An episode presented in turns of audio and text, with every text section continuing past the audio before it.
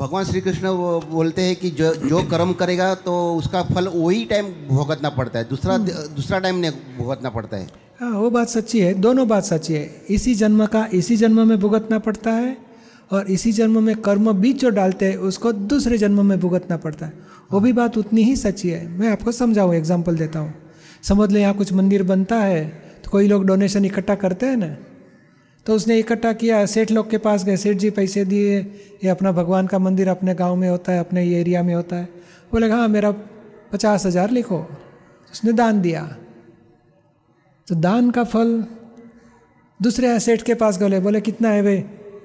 मैंने इसे, ठीक है, चलो, पचास हज़ार ले लो। दूसरे ने भी पचास हज़ार दिए। भाई, पर्सनली पूछे हम दोनों सेठ को अलग अलग क्यों इतने ज़्यादा दिए? तो हमारे ट्रस्टी मंडल में हमारे फैमिली मेंबर है, वो लोग हमारे पीछे पड़े तो देना पड़ा मुझे। दूसरे, मेरे पास पैसे कम थे, नहीं तो मैं एक लाख देने वाला था मेरे कम पैसे थे मैं दे नहीं सका। तो दोनों के भाव में डिफरेंस हो गया। क्रिया कोई दोनों की सरीखी दिखती है। इसने भी पचास हज़ार दिए, इसने भी। तो पचास हज़ार जो दिए, उसका फल इसी जन्म में आएगा। पूजा में, प्रतिष्ठा में उसको आगे बिठाएँगे, सम्मान करेंगे। स्थूल कर्म का फल स्थूल आया। क्रिया का फल इसी जन्म में आया। और जो भाव था, एक पैसे भी देने जैसा नहीं था, उसका फल दूसरे बहुत जाएगा इसको लाख देने की इच्छा थी तो दूसरे बहुत ज़्यादा दे सकेगा। तो भाव का फल दूसरे भाव आता है और स्थूल कर्म का फल, क्रिया का फल इसी जन्म में आता है।